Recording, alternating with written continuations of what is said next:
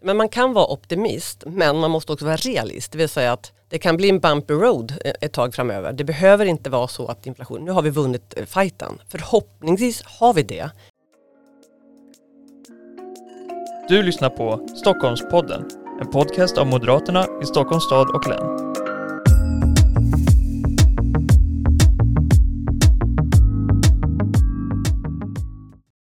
Hej och varmt välkomna till veckans avsnitt av Stockholmpodden. Och idag har vi med oss en otroligt speciell gäst. Vi har alltid speciella gäster men extra speciell idag för idag har vi Sveriges finansminister Elisabeth Svantesson här. Varmt välkommen till podden Elisabeth. Tack så jättemycket. Alltså jag tänker så här, du har ju ett stressigt liv, det tror jag alla förstår.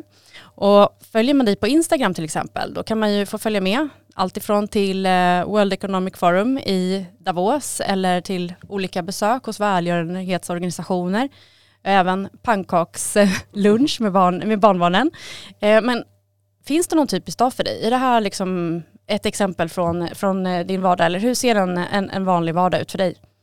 Det kanske inte finns en typisk dag men alla dagar består av väldigt många olika saker eftersom mitt ansvar är först budgeten och då ska jag kunna alla andra statsrådsportföljer hyfsat för att ha koll på budget. Men det handlar också om att jag har hand om all beskattning, det vill säga allt från näringsbeskattning till klimat till inkomster, allting. Beskattningsfrågan är stor. Mycket internationella frågor som du är inne på. Eh, Ekofin där alla finansministrar träffas, vi gör ju det varje månad. Och sen har jag alla statliga bolag, det har ingen finansminister haft tidigare. Så att, sammantaget så är det ganska mycket inomhus på departementet för att fatta beslut. Men jag försöker självklart också vara ute så mycket jag kan eh, runt om även om det inte blir lika mycket som tidigare. Mm. Och sen har du ju tagit dig tid att komma hit och det är vi jätteglada för. Självklart. Ja. Alltså inte självklart att du är jätteglad men självklart att jag kommer.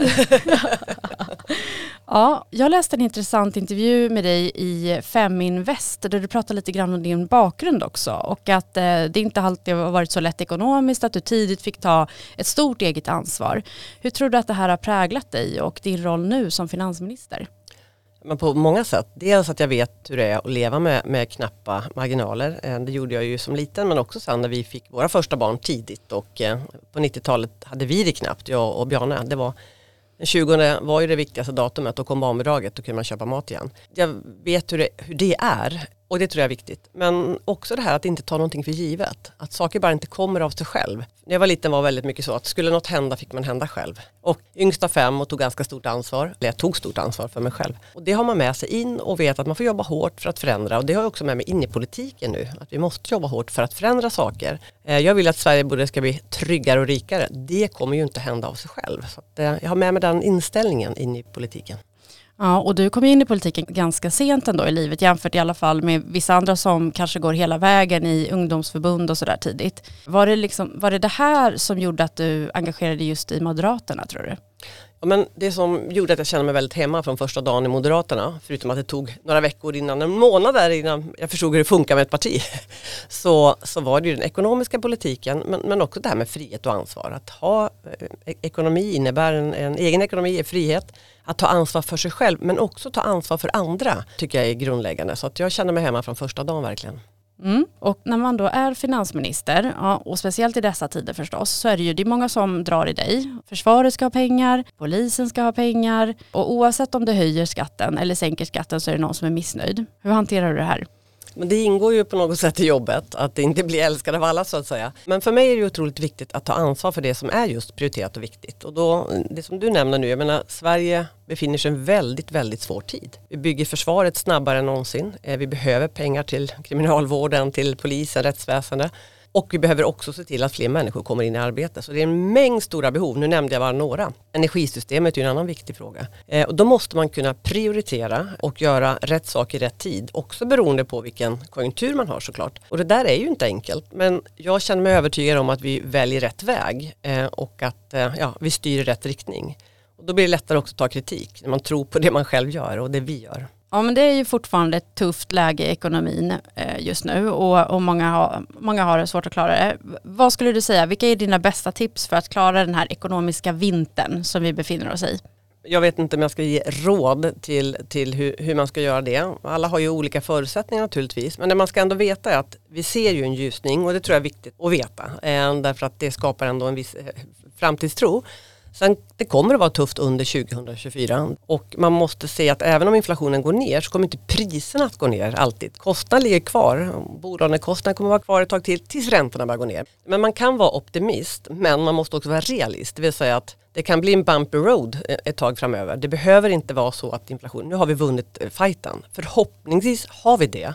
Men den är fortfarande för hög och det kan hända saker, till exempel problem med frakt, eh, ja, vi ser vad som händer i Röda havet, Suezkanalen och annat energipriser och annat som kan göra att faktiskt inflationen tar fart igen. Men det ser ut att gå åt rätt håll och att det vi har gjort faktiskt har fungerat vilket känns väldigt, väldigt skönt. Och vad är det som har varit det effektivaste verktyget för att motverka inflationen? Det är att den samlade politiken och finanspolitiken inte har varit expansiv. Vi har ju haft en konjunkturnedgång och nu en lågkonjunktur.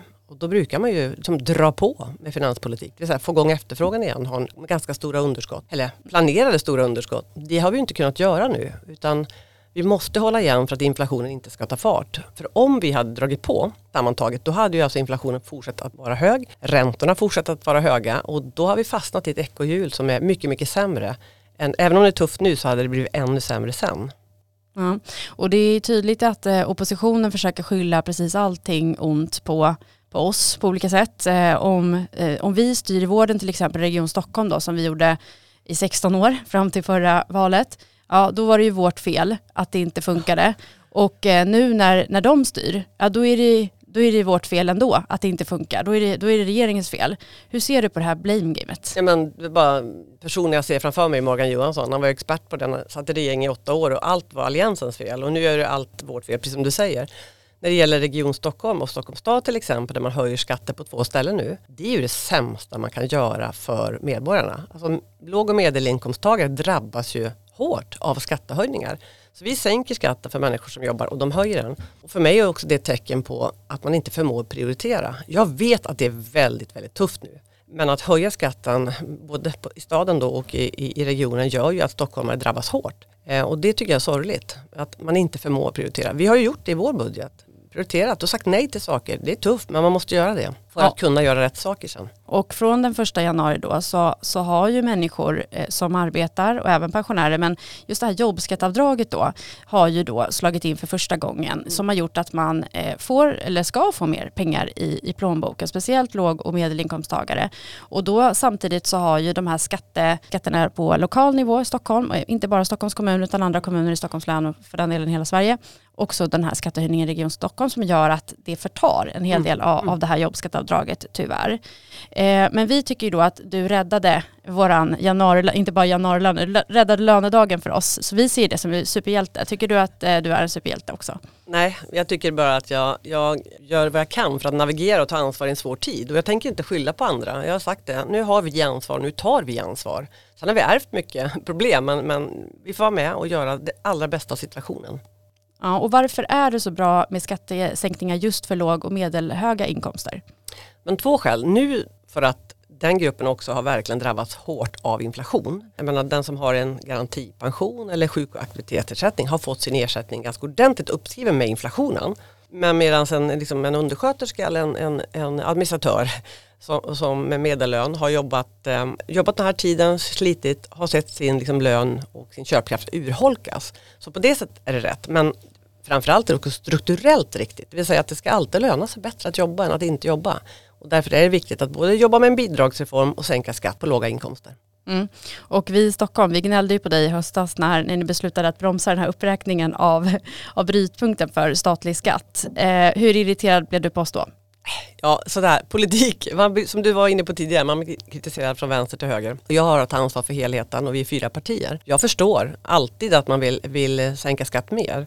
Det var ju ett väldigt, väldigt speciellt läge när vi eh, under förra året eh, lät vi brytpunkter ligga. Det var, ju, det var motsvarande två värnskatter faktiskt. Och nu såg vi till att alla får ta del av den, den, den skattesänkningen och vi omprioriterade. Jag förstår att man vill ha både och. Men i valet mellan, vi kunde inte göra både och. I valet då se till att alla får en skattesänkning i år än, än, än att fortsätta skriva upp då punkten så valde vi eh, det första. Ja och eh, i ett avsnitt här nyligen så hade vi Douglas Ros med och han är ju en ganska så känd entreprenör i Sverige och han, eh, han hade massa olika åsikter och vi frågade också honom om han hade någon fråga eller något inspel till dig och då sa han först och främst att du ska ha en stor applåd för att du gör ett bra jobb.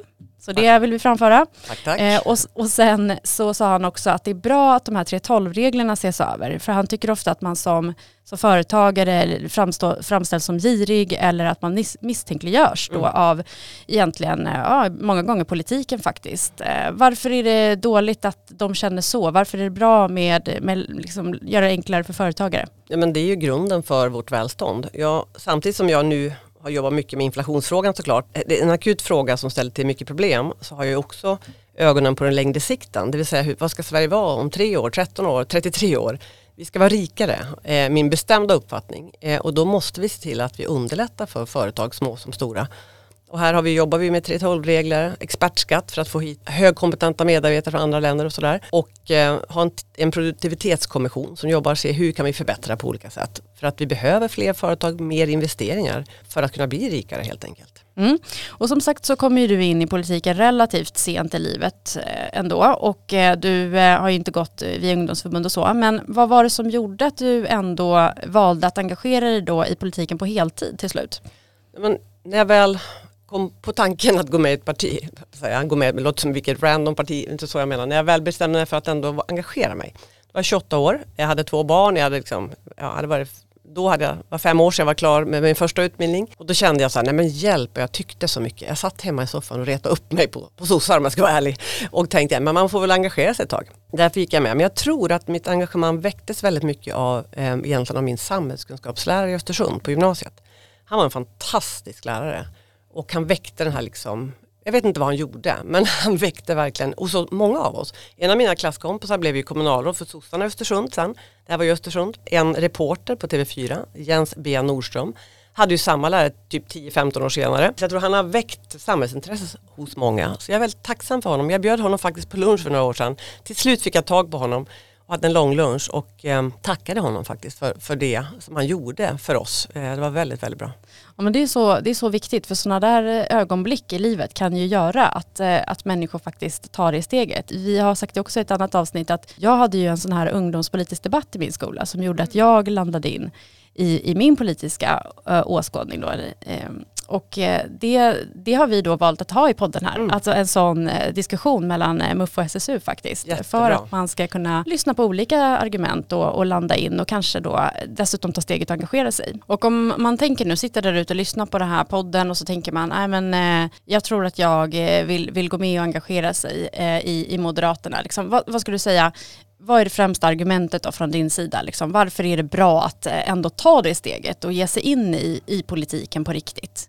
Ja, men först och främst om man tycker och tänker som jag gjorde då när jag var yngre och har åsikter så tänk så här att politik är ju människor. Politik är till för människor och vi gör det tillsammans. Varför skulle inte just du som lyssnar på det här kunna vara med och engagera dig om någon annan gör det? För annars kommer någon annan göra det istället kanske. Alltså att ha lite självförtroende, gå in och ta ett ansvar tycker jag är jätteviktigt. Under en period i alla fall. Det behöver inte vara hela livet. En del fastnar i politiken från och med 13 till och med 93. Det behöver ju inte vara så. Man kan vara med under en eller två mandatperioder och eh, ta ett ansvar. Dessutom är det ju kul. Man träffar nya människor, nya erfarenheter så att det är ett nytt socialt sammanhang också som kan vara väldigt, väldigt roligt. Ja, och jag som jobbar med politik, mer anställd då i politiken, jag tycker också att det är ett ganska speciellt jobb. Mm. För att eh, man jobbar ju och gör liksom ett kul jobb, men man har ju dessutom då liksom en, en värderingsgemenskap med mm. alla man jobbar med, vilket är ganska speciellt. Ja. Och man blir väldigt engagerad i allting som händer. Så att, och är man till exempel engagerad i en kommun, det är ganska kort mellan ett beslut och det, tills det händer. Men om man beslutar om ett eller på att säga cykelställ, för vi brukar prata om cykelställsfrågor, men ni förstår, om man beslutar någonting idag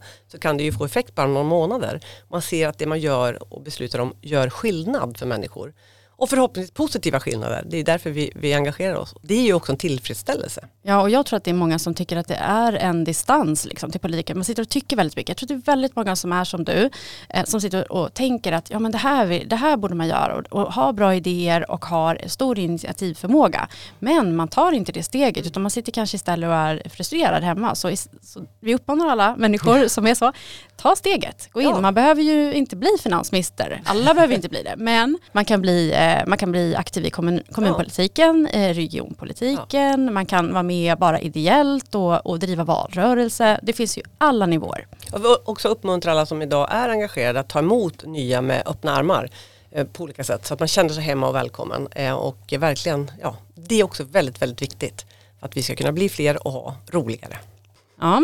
Eh, vi ska ju snart ut och kampanja lite i, eh, i Europavalet här, Europaparlamentsvalet som är den 9 juni. Vi uppmanar alla att komma ihåg det datumet, inte glömma att rösta.